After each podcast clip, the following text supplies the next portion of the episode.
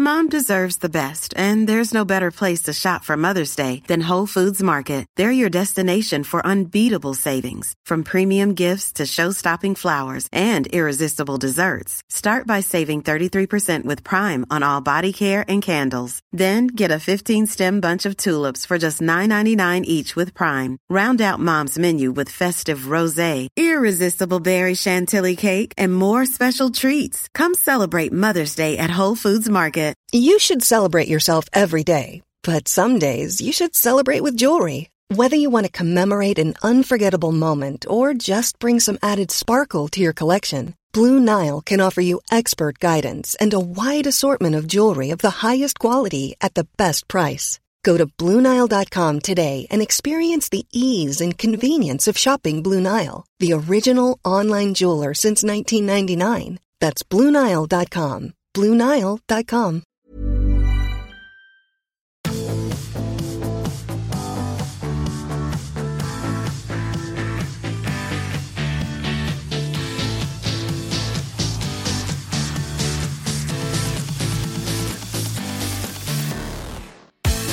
Hello and welcome to The Ruck.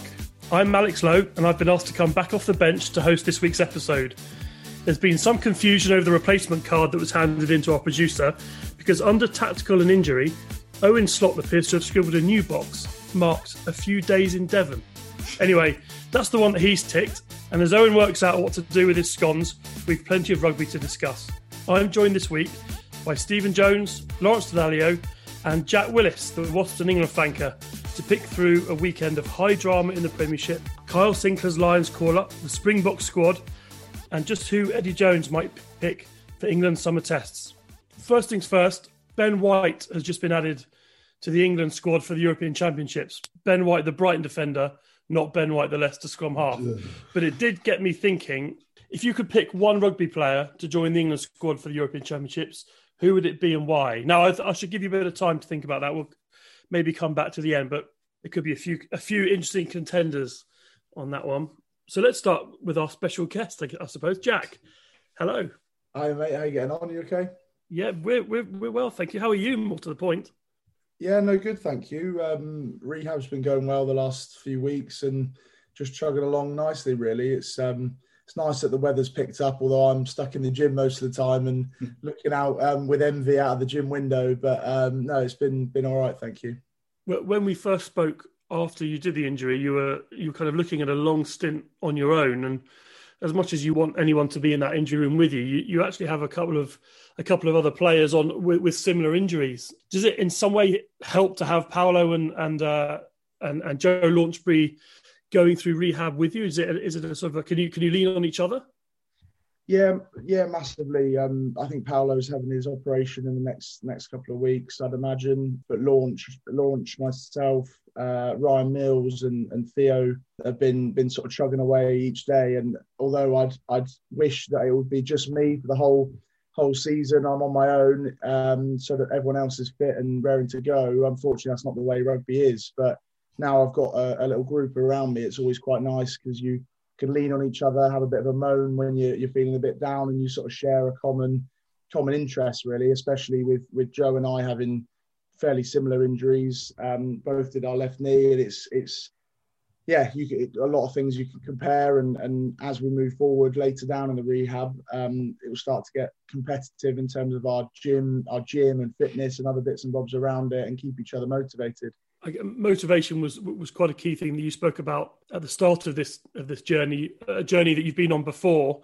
Sadly, um, back in 2018-19, what one of the things you you decided to do was was to to start a sort of a, a video diary and and to write some some columns detailing what you've been going through, just to give yourself something to focus on. How's it been? Have you have you managed to to stay upbeat and motivated because you you were sort of aware that there were going to be some difficult times along the way?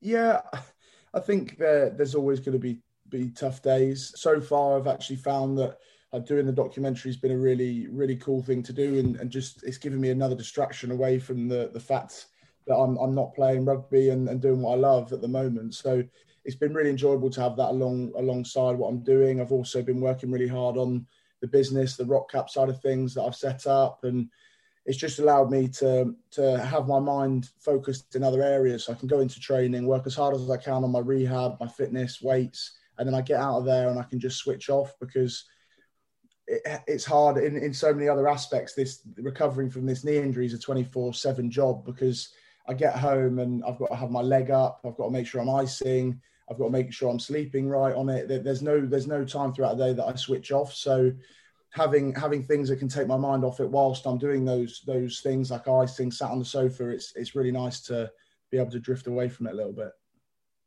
I think so, one of the things that, that fans and, and, and the media don't really we don't ever get to see is is the life of an injured player. We we look at who's available to play at the weekend. We look at, at who's going to be picked, and if someone's not available, we just say, "Well, Jack Willis is injured; he's not in contention." No one ever really gives any thought to the the grueling process of of seven days a week, constantly. As you say, your mind is never off it. Is that as much a, a mental challenge for you to overcome as, as a physical one? Yeah, well, it's funny you say that. Actually, I saw I was listening to Sky Sports News and I suddenly saw that um, Alexander Arnold's out, and the the head the headline, the sort of as they read it out, was Alexander Arnold's out. Who else is going to be there to replace him? And it's just mm. it's so cutthroat that, you, and it has to be that way. And that's the talking point of who's going in next. But when you do get injured, sometimes it's quite quite literally right. Who's on the next conveyor belt and who's in, and it's that player is then tossed aside and it's they're in the in the background. And I think that is a, a thing that a lot of players struggle to deal with. And yeah it, it's it, it, can be one that challenges you sometimes but I think focusing on yourself focusing on on the, the best way to get yourself back is is what drives you on really.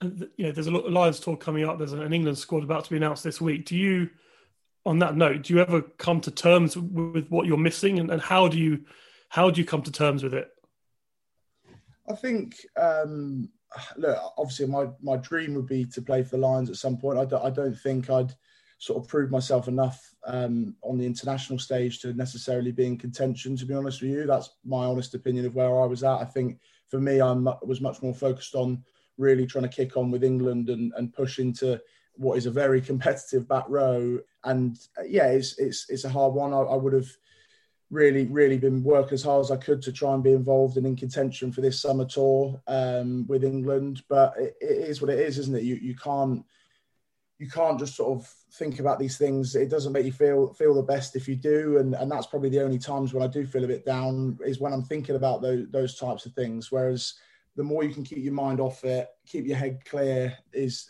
the better. I find.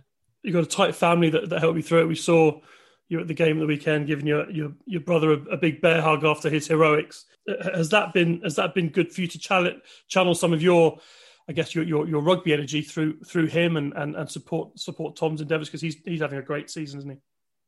Yeah, no. The last couple of weeks, he's been he's really stepped it up. I thought he was he was unreal at the weekend and, and sort of dragged the dragged the team through after what was a pretty poor first half. But yeah, look, I I, I love watching him play. I, I feel very privileged to be in the same team as him, and, and it, it, does just add another element to it. Obviously, I care so much about all my teammates, but your, your brother's your brother, isn't he? So it's um, it's a, it's another level, and uh, yeah, I love love watching him play, and, and when he plays like that as well, it's um, yeah, pretty special. And we'll talk about the, that game in a second. Just where are you? You're about four months into your your rehab now. Do you have a time frame yet? Do you have a, a comeback date set yet, or is it a bit early for that?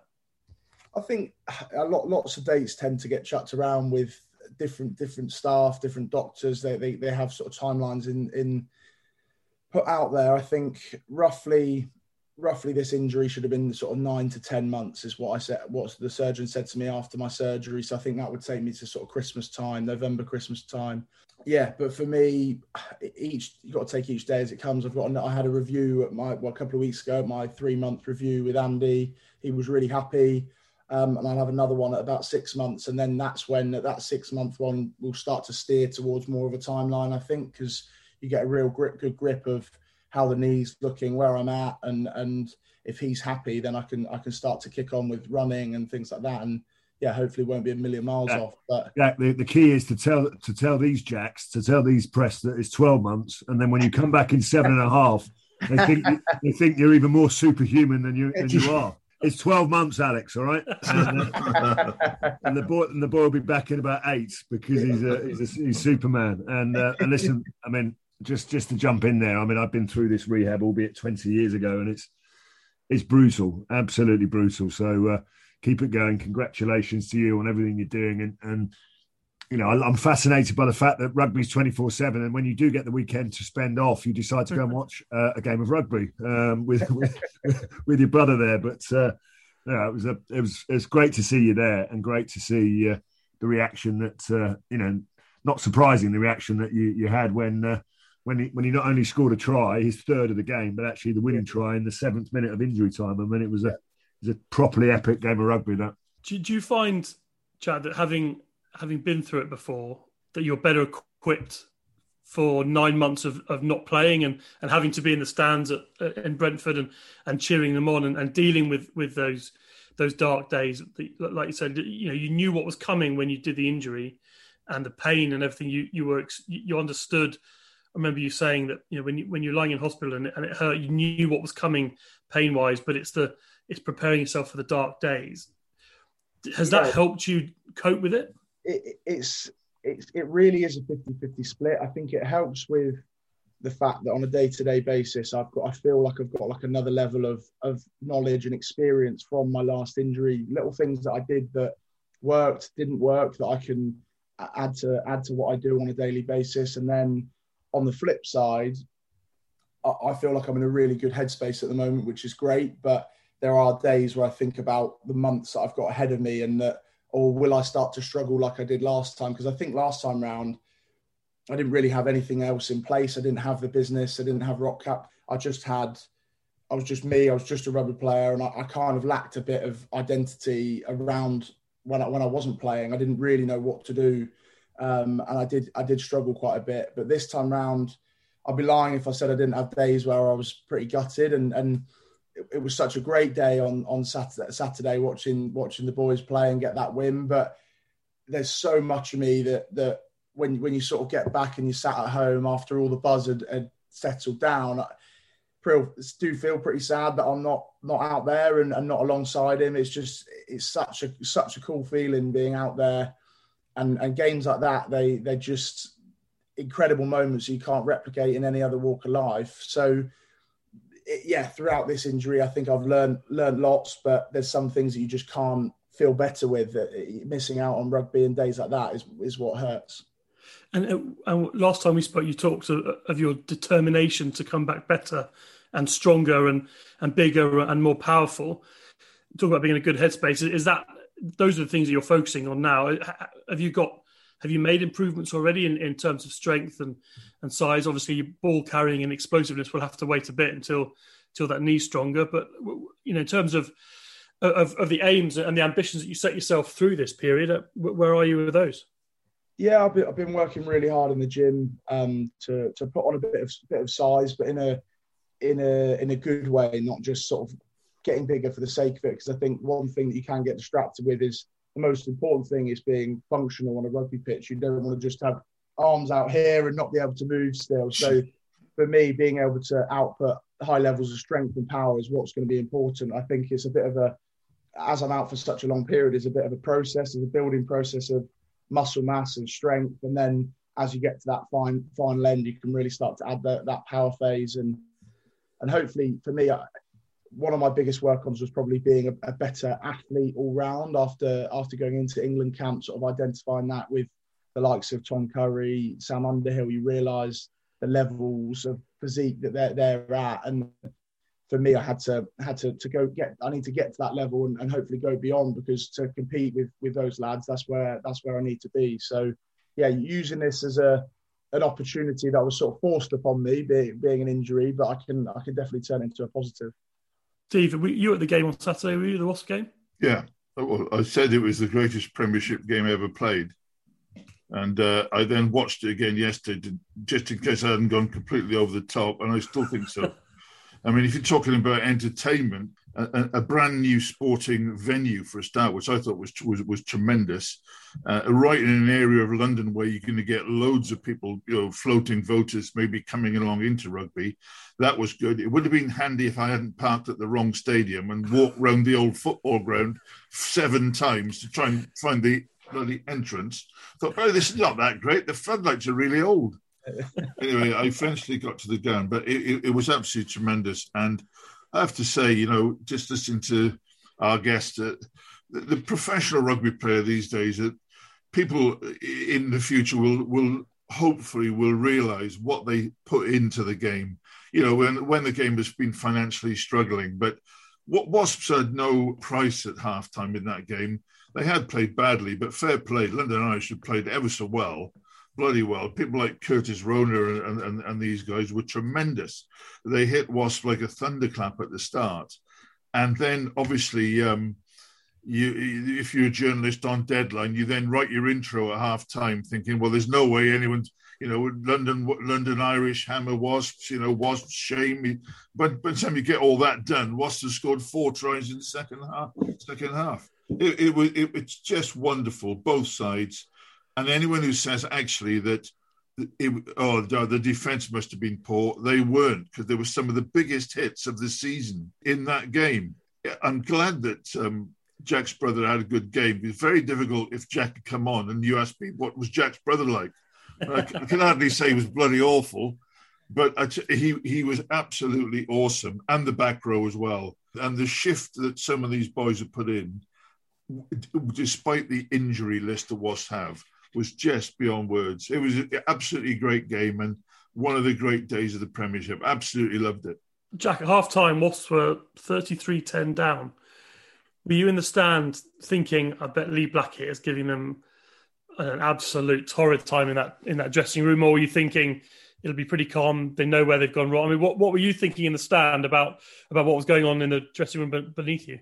Yeah, I, th- I, think in my head I was thinking he would have every right to go mental right now. I think the stage we're at in the season um, and how important that game was. If he'd if he'd sort of gone full Alex Ferguson and and chuck, chucking, chucking all sorts at them, I, I, think it would have been acceptable. But speaking to my brother afterwards, I think he just said, "Look, two options now. We can just roll over and and we'll be out of Europe, or you can go and show how much it means to you." All. And and that and that, I think the boys did that, didn't they? They went out and I think Lee was fairly calm with how he went about it. He literally said that that's your two options and and see what you can do. And they, um, they, yeah, they certainly certainly proved what it meant. And we've got a very big game against a, a pretty fierce Leicester squad at the moment um, next weekend. So yeah, it's gonna it's gonna come down to the wire, which is in the in Wasp fashion, isn't it? So. Uh, hopefully we can we can squeeze into Europe and, and and kick on like we want to next year it's been an up and down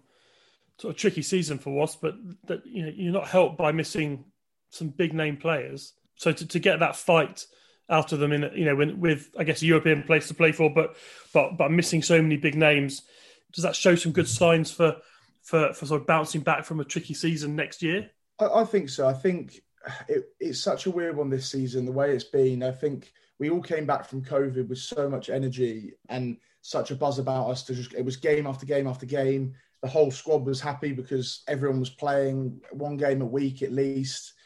And then you come into this season after losing the Premiership final, very very short pre-season for us, and then it was a bit of a it's been a bit of a lull, really. Emotionally, it's, it's hard to get back up to where we were, I think. And, and, there's been there's been a lot of things going on in and around it as well. I think you come off the back of a season like that, and it's, it's always going to be a, a, bit of a dip when you don't end up achieving what you want. And there's a lot of building going in on, around the squad. Uh, had a, internationals away for a long period, as you say, a few injuries, a lot of disruption that goes in and around that. And hopefully, we'll have a full preseason now, can regather every, everything, and and it's it's the I think it'll be the first full pre-season really under Lee and, and the new S&C guys. So it's an opportunity for them to really put their marker in and and we can kick on into next season. I think, yeah, hopefully, hopefully the few pretty much all of the injured crew at the moment will be back in and around the beginning of the season, maybe just after.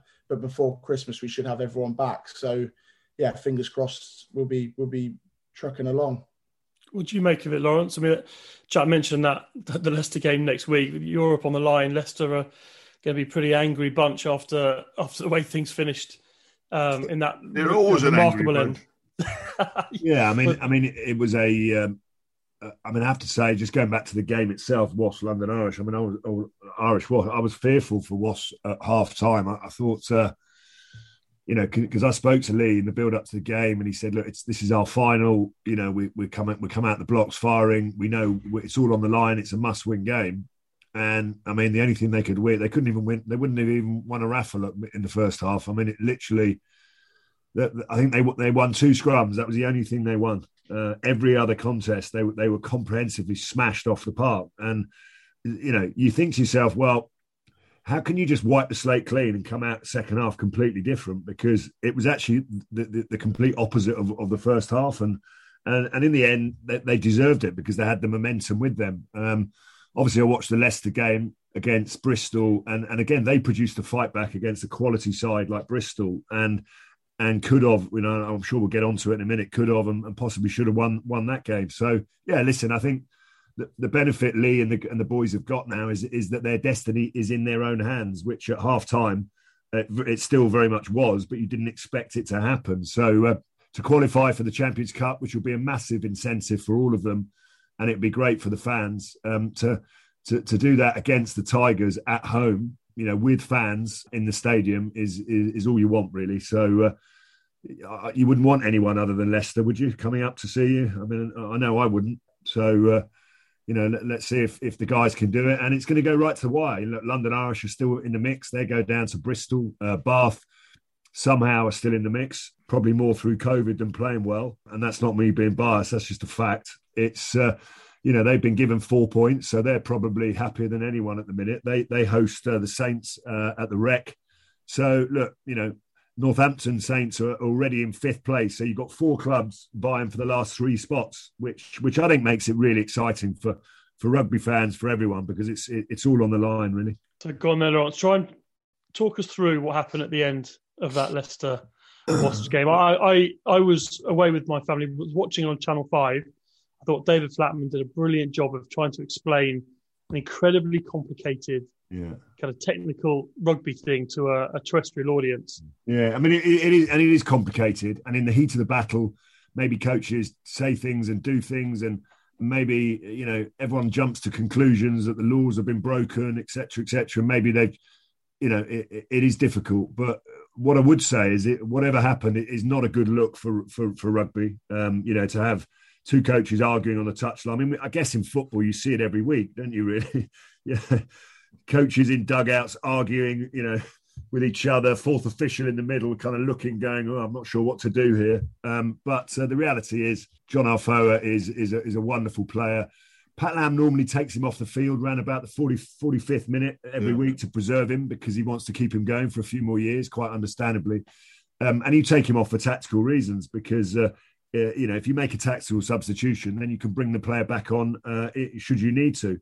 Um, so it was written down on the card as a tactical substitution by the Bristol team manager, and then obviously uh, when uh, when Leicester had a, a, player removed at the end of the game, you know they were they were looking to uh, to bring John Afoa on, and Pat Lam runs down and says, uh, "Well, he, he can't uh, he can't come on, he's injured." And uh, and Steve Borthwick said, "Well, hold on a minute, it's written as, as tactical," and the, and the Ian Tempest, the referee, said that, but obviously. Um, if if Afoa comes back on, then it means they have to withdraw another player because of the yellow card, and they would have gone into a scrum or a line out with uh, with even less players. So uh, I guess it leaves a sorry taste in the mouth because it, it kind of looks for all money like Bristol manipulated the situation to their advantage as maybe my old Wasp team have done on many an occasion against Leicester, which is why the law was brought in in the first place, I would imagine. So I'm not throwing stones in glass houses at all in any way whatsoever, but uh, it wasn't a great look. It's one of those. It's one of those laws that that needs tidying up because it's open to abuse and. You could sort of understand why Leicester were, were, were furious at the end of the game, but uh, the, the um, top thing is John John Afoa looked ready to run back on, didn't he? Jumped up, ready to go. Yeah, I mean, it didn't help the situation. Yeah, no. I'm, not, I'm not injured. I'm fine. Yeah. so it's it's it's a really tricky one. I'm sure the RFU will look at it and and they may want to review it and do, and but they have to gather all the facts and and what we mustn't, you know, and maybe it's easy for us pundits to jump to conclusions and, and when we've got all the footage to watch and to look at. But what we have, what we mustn't forget is in the heat of the battle, even the best coaches and directors of rugby can get things wrong. You know, maybe he thought it was tactical, then he's injured, etc., etc. So uh, yeah, I mean, it's uh, it needs tidying up, but it but it leaves Leicester aggrieved. But at the end of the day, I think Bristol and their individual brilliance was enough to win the game. You know, Harry Randall, Radradra, Malins. You know, as much as as Leicester have got all that aggression and thunder, um, they're still not quite there in terms of uh, in terms of the, the, individual brilliance of a side like Bristol. And, and and the right outcome was Bristol won the game. It, it seemed like um, like th- those two boxes that you take, the tactical box or the or the injury box, it, it, according to, to Bristol, didn't neither quite fitted because he he didn't go off injured, but he went off for player welfare protection reasons. So therefore, it was a it was a voluntary replacement in that sense. But they'd already decided he had to come off because because he was back a week earlier than usual because Kyle Sinckler had dropped out. And, and I and I suppose that you know, listen, there, there is a scenario where a player can come off for tactical reasons, and then he can be sat down and cramp up, and he can't go back on the field. But uh, as Jack said, you know, John John our first sort of jumped up and said, "No, no, there's nothing wrong with me. I, will go back on if I'm needed," type thing. So uh, yeah, it didn't it didn't didn't create a great scenario, and I just it, it's a look that rugby doesn't really want to to have. You don't want coaches arguing on the sideline when the game, and you felt for the referee, didn't you? Because there's so many things going on in his head, as there was for Wayne Barnes in that in that France Wales game, you know, all those years ago, and they don't they don't need to be sorting out, you know. I mean, you, you had Pat Lam saying to him, if he gets if he goes on and gets injured, it's on your head. I mean, that, was a little bit strong. Leicester Bristol at, at, at uh, Mattioli Welford Road, as we now have to now call it, uh, will be uh, lively next season, won't it? I mean, uh, just just off the back of what happened in the last ten minutes, with a and then let's you know, fingers crossed, it'll be not just in front of six and a half thousand, but maybe maybe twenty five thousand. Uh, it'd be fantastic. Mom deserves the best, and there's no better place to shop for Mother's Day than Whole Foods Market. They're your destination for unbeatable savings, from premium gifts to show-stopping flowers and irresistible desserts. Start by saving 33% with Prime on all body care and candles. Then get a 15-stem bunch of tulips for just $9.99 each with Prime. Round out Mom's menu with festive rosé, irresistible berry chantilly cake, and more special treats. Come celebrate Mother's Day at Whole Foods Market.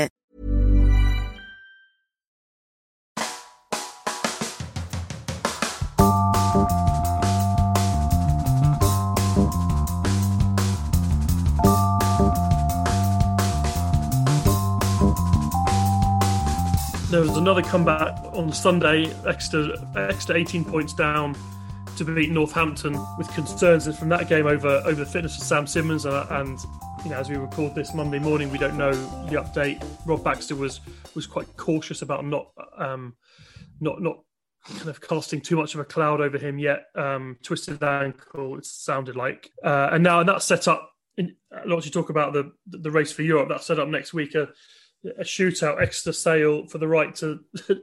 they'll, meet again the following week and the right to host the the, semi final. Yeah, I mean, listen, it was a wonderful game at, at Saints, um, and you know, for all those t- people are sort of thinking, well, promotion, no promotion, no relegation. Saints had, you know, apparently had nothing to play for. Um, they're sort of locked in in that in that fifth spot. That, that they've qualified for the Champions Cup. That they, they, they, they can't make the playoffs and, and, they can't really fall much lower. Um, but boy, did they come out and, and, and, play well against the Chiefs. And as you say, even with uh, David Ribbans, um, you know, sent off after 13 minutes, I thought they were magnificent. And in the same way as, as London Irish smash was in the first half, Chiefs literally were, were obliterated for 40 minutes.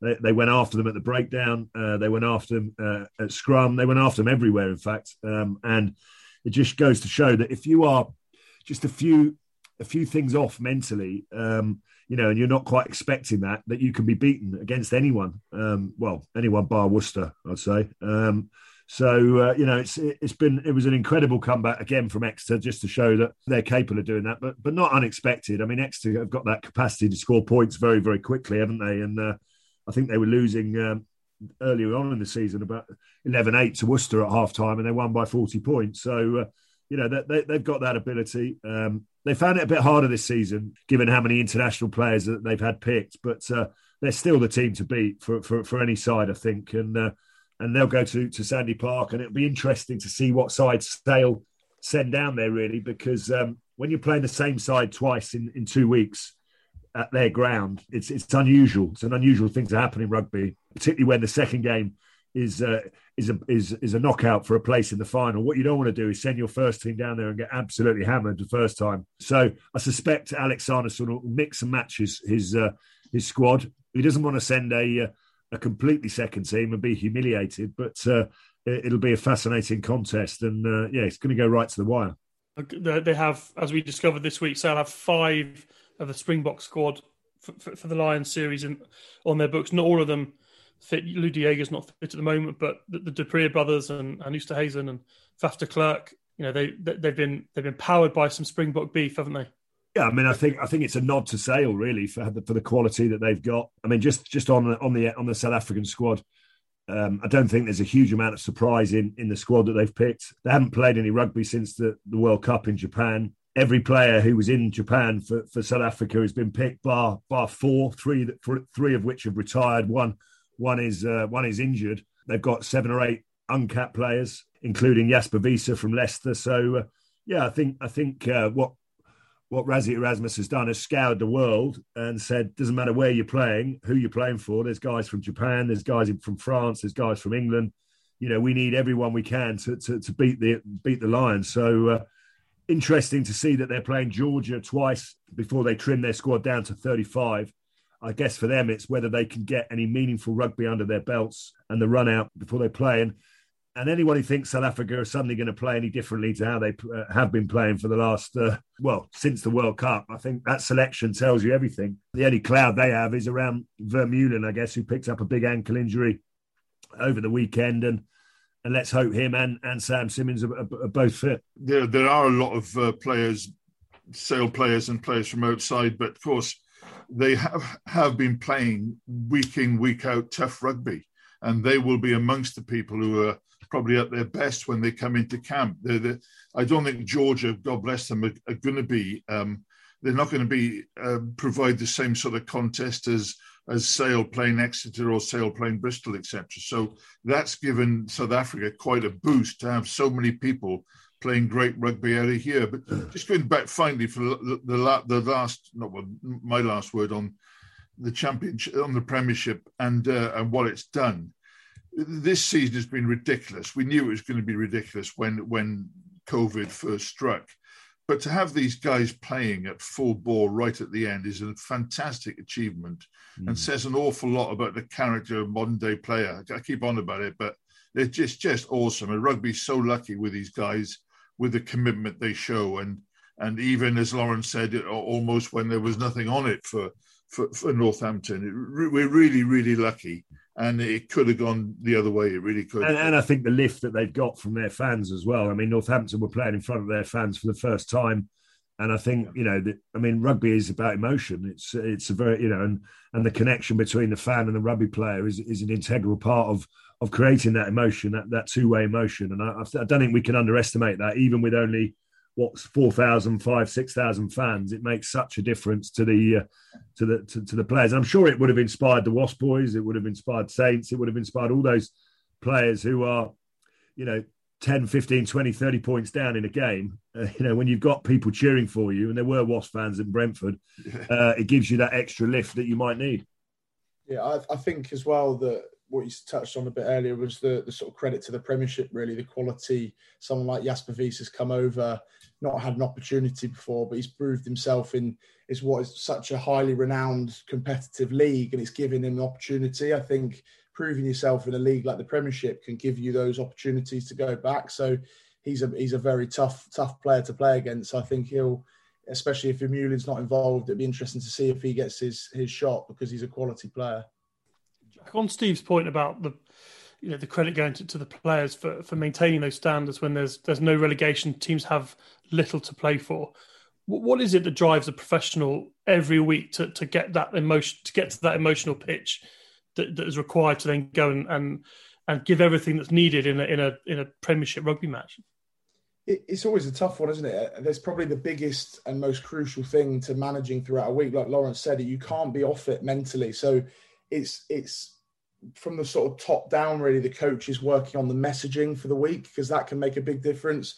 What are the clear messages that we're going after? How do we motivate the boys to to nail those goals? And it, it has to shift different to, to change things up each week. But then you've got a lot of games that come thick and fast. Coming up with new ideas that are going to work can become difficult as well. It's uh, but then a lot of it is on the onus of the player. I think for me personally, it's I have aspirations for for England. I have aspirations to make my family proud. I want to I want to represent the club the best way I can, and I want to achieve something with Wasps. And for me, that is that is a, a motivation that's with me every single day. It's what gets me through rehab. It's what gets me up in the morning. It's what I, it's, it's the reason I I play rugby. But it, everyone's got different things, and, and it's a big thing for for for coaches and, and DORs to manage. Is some players have that. Some players love it, love and live and breathe it. Others do it because they love playing rugby and they're really enjoying it. But you, you need to get those lads to come along with everyone and, and really go for it. So it is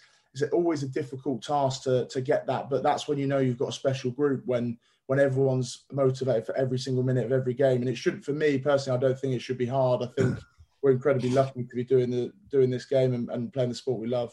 A couple of things there as well, which resonate on listening to what Jack's saying. That players have to be self-reliant. You know, you can't be blaming any others. Um, you know, not wait for others to do anything for you. Just be self-reliant, and uh, you know, you've got to have a, a, a, from from my own experiences as a player, You've got to have a real, hopefully, a, a vision of of what you want your life and your career to be, and what type of you know person you want to be, what type of man you want to be, and and have your own personal values, your own personal drivers. What's important to you as an individual to get you inspired uh, it's hard to do every game. I, I accept that, but uh, you know, you, you almost become quite self reliant on uh, on that, uh, and not wait for anyone else to, to give you that kind of motivation. I think the players that do that are the ones that come out and and are able to perform at the highest level, not just you know one week, but absolutely every single week. Fascinating um, sort of insight into the treadmill that, that from the outside it looks like just relentless matches, but rugby's not a game where you can just go in and cruise and, and, and come out the other side. You've got to be all in. And so, as I think, as Steve said at the start of the conversation, you know, all credit to those those players who who yeah. find that emotional pitch yeah. every week and put themselves put themselves through it. And um, and now that we can we can all go back into the stadiums and, and watch that that connection is, is palpable. As you know, I know there was a family connection with with you, Jack and, and Tom, but um, I was at a, a London Irish game the other week, and and just I think that stadium is is brilliantly designed for for, for the acoustics. Exeter, they were playing Exeter. The Exeter fans were there, and there was a real connection with the fans. The, the stadium's tight to the pitch. Mm. You just feel a whole different. The game moves to a different level when when the, when the fans are in. Yeah, no, hundred percent. It is it, for me. It's it's nice. Uh, I'm sure Tom's the same. I think it's no coincidence that two of his best games um, of the season have been the, the last two weeks where fans are back. I think him and I are very similar in the fact we're very emotional. The way we play, we, we care a lot about having the people around us and, and wanting to represent them. So when you can hear those fans, you know your family's in the in, in the stand as well. It, it really, really, genuinely does make a difference, and um, something that I'm, I'm, very jealous of at the moment. Um, but it's it's equally just as much of a motivation for me to to to get back out there. That's a really interesting point, actually, because what I hadn't really considered a couple of weeks ago when fans came back, you know, I've been there as you have, Alex and Steve, in empty stadiums. Is is it's the first time that mums and dads can watch their their their sons or daughters play. You know, that's pretty special. You know, for some of them, it's been over a year when they've they've missed that. I mean, my mum didn't miss a single game. She probably would have snuck in somehow under COVID restrictions anyway. But she,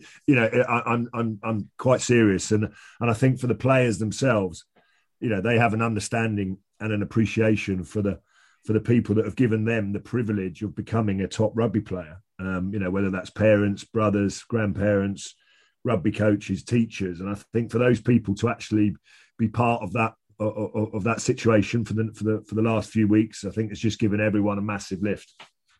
I think as well that you know Jack was saying about there's a there's a full preseason this time for the guys, and obviously there's going to be a few lions coming back who may, may or may not be tired, but I just think the potential of the league next year. I've, I've been very very critical of Premiership rugby and uh, and the way they they run things. But next year with Saracens back, uh, well, uh, uh, if Saracens get through their double header, Saracens back with um, with London Irish really really you know, come in strong as I think they will. Wasps can have players back. It could be an epic. It could be one of the biggest uh, seasons there's been if they're allowed to keep their players just a little more without Eddie taking them away every bloody week. Um, I just think the Premiership could be could have its finest season next year commercially, uh, crowds wise, and, and and in terms of standards. So you know, and I just think it'll be it'll be a great season. So, I wouldn't say I'm looking forward to it already. Uh, almost enough rugby for one season, but um, next season is going to be epic, honestly. Jack, one of those players who, who is now going on the Lions is is Kyle Sinckler, who was the biggest omission from the original squad and has now now received a call up with Andrew Porter being injured. But we saw how emotional he was, how how desperately disappointed he was to originally miss out. That has obviously fueled some recent performances and will no doubt fuel him through the tour. What kind of a character is he in a in a in a squad? You've, you've been in England squads with him. We he's quite a reluctant player to do interviews. When he does, he's fascinating and he's got you know he's got a, he's got opinions on the game and on um, and on the game's reach and, and, on issues beyond rugby that that are really valuable and worth listening to and and and, and do the game a great service. But he doesn't like doing those interviews very often, so we don't really see a huge amount about what he's like as a as a character in the squad. What, what does he bring to a team? Yeah, I, I, think that was he was one of the guys that um, everyone you sort of have a perception of everyone going into into games, and he's he's always quite a, a gnarly player to play against, and and really gives it everything. And then you go into camp and you realise what what a lovely bloke he is. First first and foremost for me, especially my first camp, he was incredibly welcoming when I didn't really know know loads of lads that well, and it was my first camp, and he he sort of put an arm around me a few times and offered help where I needed it and just had a chat with me, which was great. And then also he's he's a he's a really big leader amongst the group. He's he's obviously got lots of experience now and and, and a really sort of validated international. Um, so I was gut, gutted for him when he when he didn't get into the squad, but he's worked worked incredibly hard to get back involved. And I think that's the thing with rugby that sadly and and as a positive there's there's injuries there's change all the time so your opportunity is is only uh, it could be minutes away. You, a couple of people could drop out in seconds. So keeping yourself at the top of your game and being ready for it is is paramount, really. I remember a few years ago, Owen Owen Slot did a uh, went to Harlequins to see him, and they spent an hour just talking about scrummaging and and his almost photographic memory of of, of the, the big scrums in his career. For him, going to South Africa would be um, would be a, just a, just a perfect challenge, wouldn't it? Particularly after after the World Cup final and, and, and what he didn't get the chance to do on that stage. I wonder, I wonder why Slotty didn't have a clue about what. Yeah, what was Slotty? What was Slotty know about scrummaging? I've never mentioned the scrum before. exactly, but you're absolutely right. I mean, look, there's there's the, the, South Africans, as you know, believe that they are the best scrummagers in the world, um, and they, they, they, you know, they they will be targeting the Lions, particularly after that World Cup final where they really went after England right from from from minute one. And uh, um, yeah, so so it's going to be a huge contest, um, you know, in that area. And you look at the uh, the locks that they picked. I mean, it looks like a horror movie just in itself. Just so, just all that, you know, just that cast of locks that they've got is just. There's so much power in that in that team. So Carl's going to be a big part of that, and uh, it's great that he that he's back. And um, you know, I can't remember Jonesy. You'll probably know better than anyone, but sadly, you know, when I went on my first Lions tour, there were seven guys that ended up being replaced. Um, you know, here we are. We haven't even got to South Africa yet, and there's already one been replaced, and and there'll probably be a few more as well. So for all those guys on the on the periphery, I think there's there still remains a great opportunity to be part of the tour, and um, and yeah, really really looking forward to it. You do feel sorry for Andrew Porter. I think he's a really good player, a real yeah. strong lad. I'd possibly not a an extravagant talent, but d- down there, I think he would have done well. So I'm sure Kyle will fill his boots br- brilliantly. But you do feel sorry for these guys who, you know, and but at, least he's young and he's got a chance to come in four years' time. As Jack said at the start, you know that is a that's an important thing to remember because as, as great a chance as it is for Kyle, it, would be it'd be very difficult for Andrew Porter being at home watching a Lions tour that he knew he could have been on. Just and again, just, we should just finish off with two quick things. One is there's an England squad named this week for the summer. I mean, Kyle would have would have was being talked of as a, as a potential captain, which which I guess demonstrates how far he's he's he's grown as a as a leader in that setup. He won't be there. Eddie Jones is advertising for a new attack coach, and and, and talking about a, a, new look squad for the summer. Is there anyone I mean, Jack, you are allowed to pick your brother. Is there anyone you're you're hoping to see in that squad that you're excited to see get their get their first chance with with, with England this summer? Obviously, I, I would love to love to see Tom involved. I think a performance like like last weekend could could give you, give you a shot. He's sort of been had a couple of, of sort of injuries early on in the season and been in and around it, playing playing some really good rugby, but really picked it up the last two games. So could be an opportunity there. From from the Wasp squad, I'd love to see Gabriel Oghre, our hooker. I think he's incre- an incredibly skillful player. Um, worked so hard on his his scrummaging, his lineouts coming along because it's something that was big a big work on for him. But also physically starting to to put in some bigger tackles. He's starting to to chuck himself about, about around the park. Um, he's someone I'd love to see involved. And then for me, I know Tom West was was in in and around the the last squad, but I'd love to see him get a cap um, I think he deserves it as well. I think he's been fantastic this season and been, as you say, Lawrence. There wasn't much going going for us in that first half, but um, Westy was was certainly dominating at scrum time, and he has done all year. So uh, that's obviously such an important role as a as a, a prop. That's your, your number one job, and and he does that to to the best of his abilities. But yeah, there's there's a few. I think Marcus Smith for me, again, been around training it, was an apprentice I'd love to see him be involved as well as Jacob and, and have those two really going at each other because him and Jacob could really push each other. Similar players in some ways, different in others. It could be quite exciting to have them um, training against each other.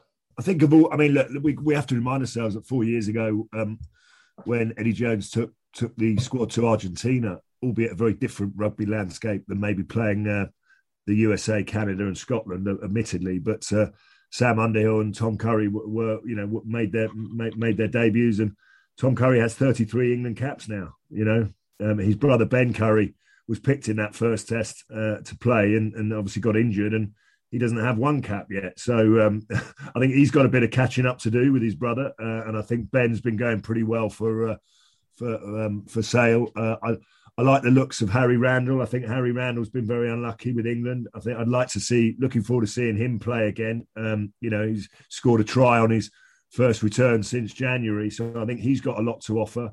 Um, and I think there's a whole there's a whole group of sort of young wingers um, that uh, that that they might go and choose from. Maybe even Freddie Steward might get a, might get a look in. Um, he's been outstanding for Leicester.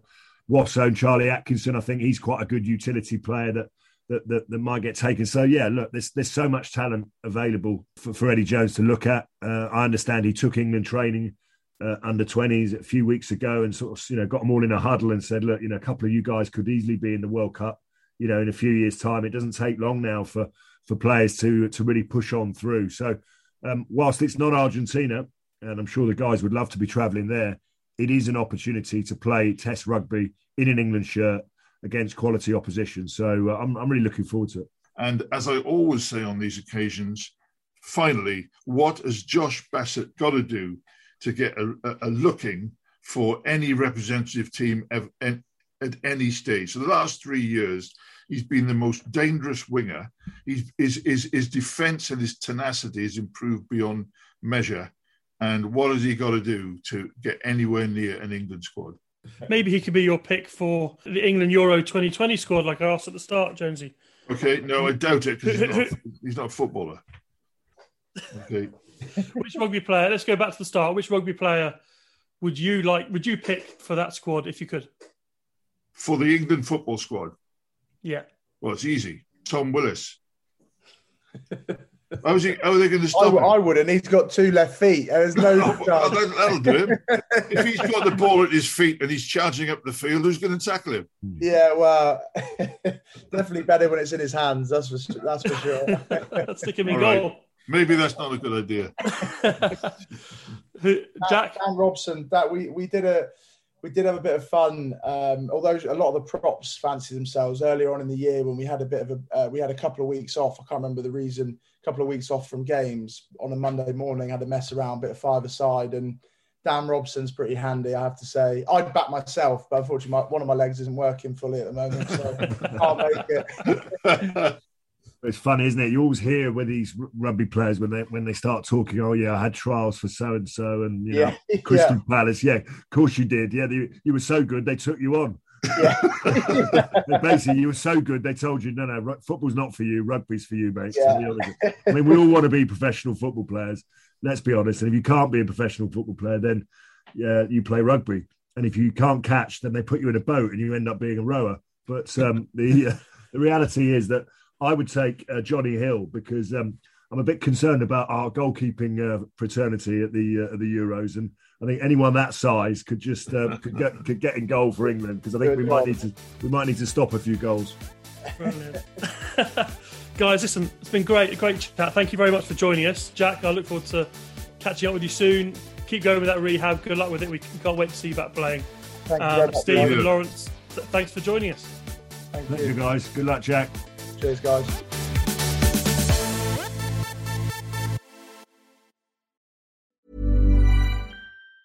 Hi, I'm Daniel, founder of Pretty Litter. Did you know cats tend to hide symptoms of sickness and pain? I learned this the hard way after losing my cat, Gingy. So I created Pretty Litter, a health monitoring litter that helps detect early signs of illness by changing colors, saving you money and potentially your cat's life. Pretty Litter is veterinarian developed, and it's the easiest way to keep tabs on your fur baby's health right at home. Go to prettylitter.com and use code ACAST for 20% off your first order and a free cat toy. Terms and conditions apply. See site for details. Mom deserves the best, and there's no better place to shop for Mother's Day than Whole Foods Market. They're your destination for unbeatable savings, from premium gifts to show-stopping flowers and irresistible desserts. Start by saving 33% with Prime on all body care and candles. Then get a 15-stem bunch of tulips for just $9.99 each with Prime. Round out Mom's menu with festive rosé, irresistible berry chantilly cake, and more special treats. Come celebrate Mother's Day at Whole Foods Market.